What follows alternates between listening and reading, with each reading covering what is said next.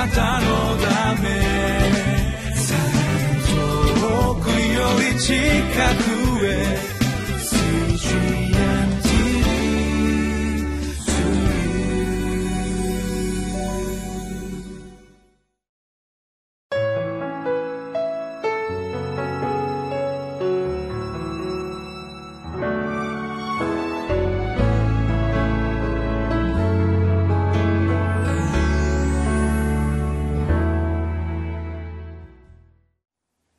こんにちは。京都市伏見区にあります向島福音中教会の牧師の牧と申します。今日は何の保証がなくても神を選択する信仰という題でご一緒に御言葉を学びます。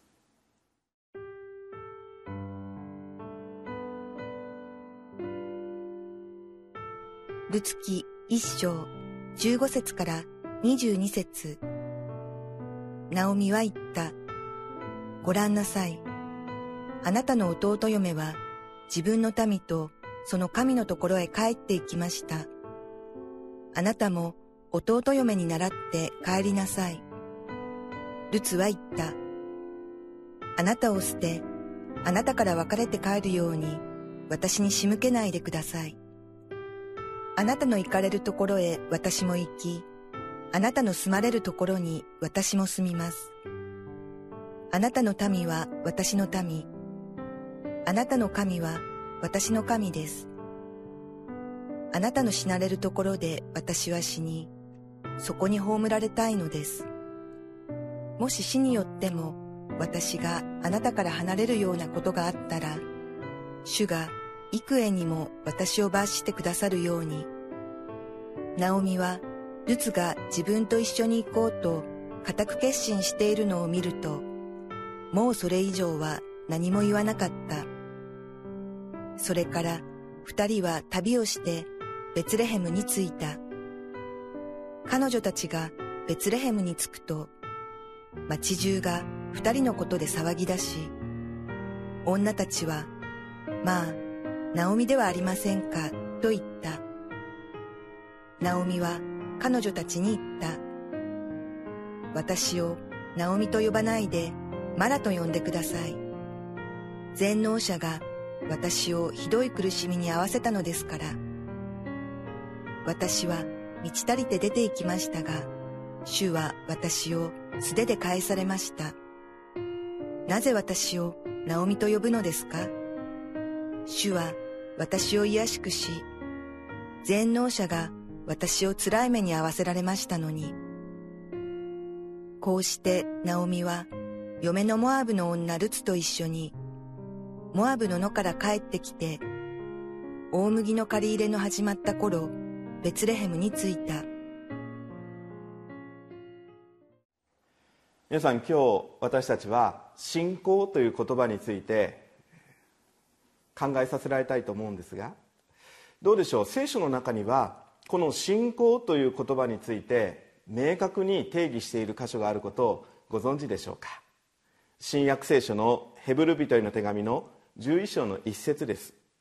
信仰は望んでいる事柄を保証し目に見えないものを確信させるものですとあります。私たちは目で見えるもの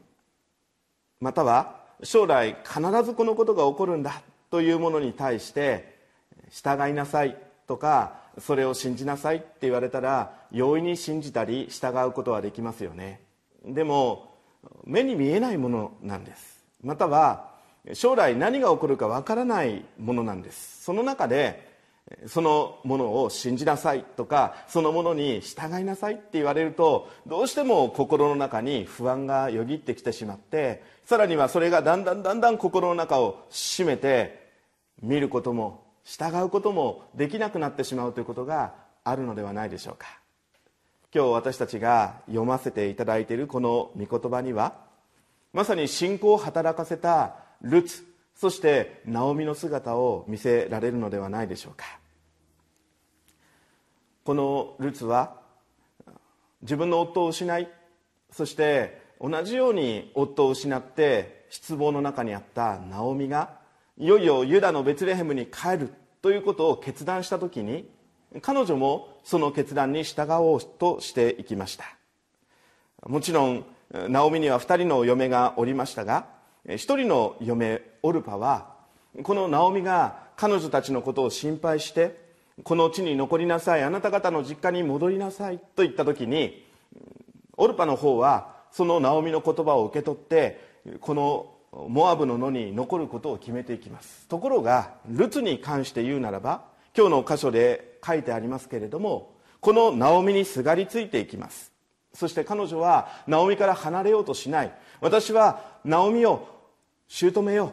あなたと一緒に行動を共にします。あなたと共に行くところに行きます。とそのように言っていくわけですよね。もちろんここにはルツの優しさというものが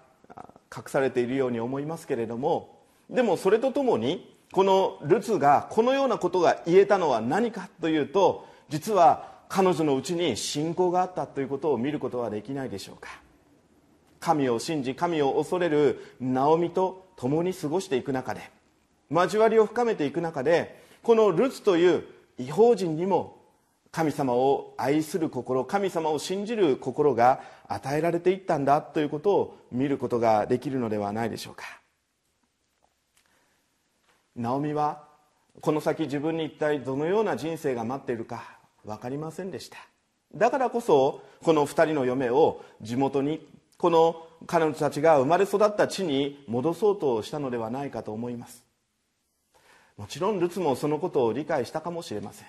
でもそれ以上にこれから神様がこの私たちに何を用意してくださってるかそこへの期待が大きかったのではないでしょうか。私たちはイエス様が弟子たちの信仰を問われた場面というものを福音書の中に見ることができます。湖を渡り嵐に遭いそして沈みかけていったこの船に乗っていた弟子たちは大慌てでした。どんどんどんどん嵐が激しくなってくる中で彼らはイエス様が一緒にいてイエス様が寝ておられる姿を見た時に腹立たしくなってイエス様は私たちが沈みかけているのに死にそうなのにあなたは何とも思わないのですかって言われましたよね。言いましたよね。でそれに対してこのイエス様は弟子たちに何を言われたでしょうか。イエス様はこの嵐を沈めた後に信仰がないのはどうしたことですとそのように弟子たちに問われたんですね。信仰がないのはまさに私たちが先が見えなくまた目に見ることができないそういう不安の中にいる時に同じようにイエス様は問われてくるのではないでしょうか。私たちが人生を歩み出していく時に私たちの途上で起こってくるさまざまな試練さまざまな嵐その中で右往左往としてしまう私たちに対してイエス様は同じように信仰がないのはどうしたことですと呼びかけてくださるのではないでしょうか。私たちはその時に改めて信じるとは一体何だろうか。あのヘブル人の手紙で言われているように目に見えない事柄。でもそれが保証されているんだというところに目を向けていくべきではないでしょうか。19節を見ますとナオミとルツがモアブから旅を続けてベツレヘムに着いたということが記されています。人々はこのナオミが帰ってきた時に歓迎の言葉を持って彼女をもてなそうとします。しかし心傷ついているナオミは人々に対して私をマラと呼んでほしいと言うんです。マラそれは悲しみです。彼女がどんな思いを持ってこの地に戻ってきたかということをこの言葉は表しているのではないでしょうか。夫を亡くし息子たちを亡くしそしてたった2人ルツと自分だけがこれから一体どんな生活をしていくんだろうか不安がたくさん彼女の心の中によぎったことだと思います。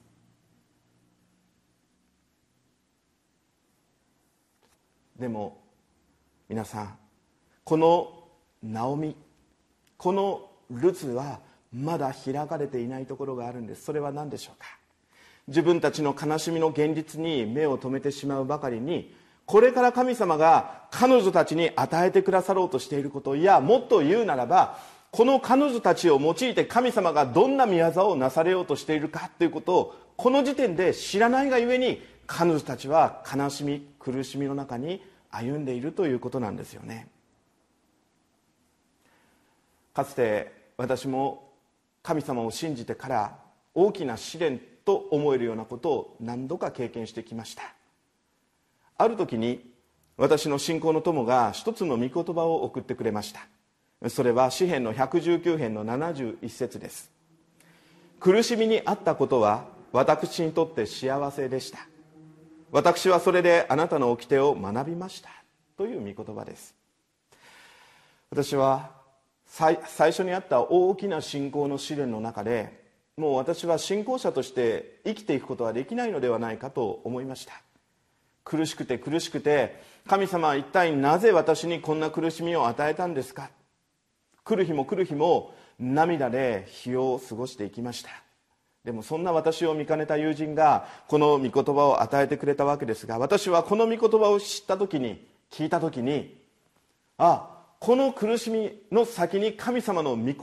心があるんだ。神様のご計画があるんだということを教えられたのです。この苦しみを通して実は私は自分自身だけを見てもうダメだと思っているかもしれない。でも神様はこの苦しみを与えることを通して私の信仰を成長させさらにご自分に近づけようとされているんだ。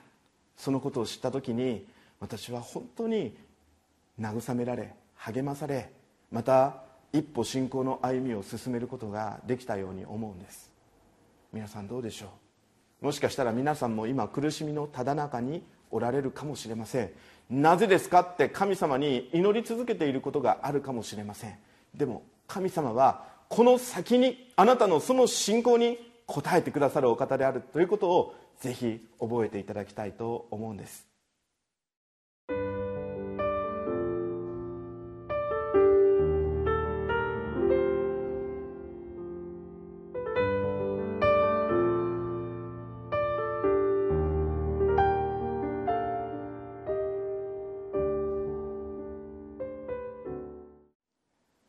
信仰を働かせる。簡単に思えてしまいますけれどでもこれは本当に難しいことではないでしょうか。一体どんな時に私たちの信仰が働くんでしょうか。それは私たちの人生が満たされてそして楽しくてってそういう時にももちろん信仰が働いているかもしれませんがむしろ苦しい時痛い時悲しい時にこそ私たちの信仰が問われまた信仰が働く機会が与えられているのではないでしょうか。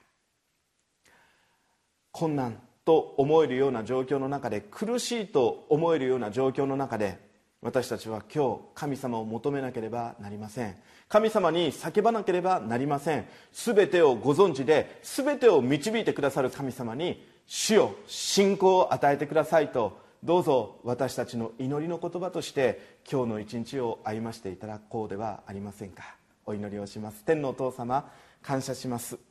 もし目の前に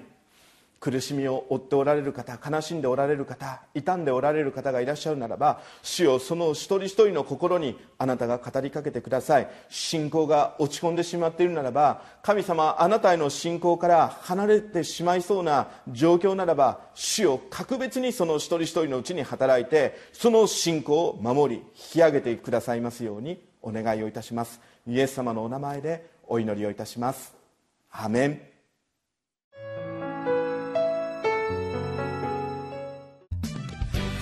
たのだめ遠くより近くへ。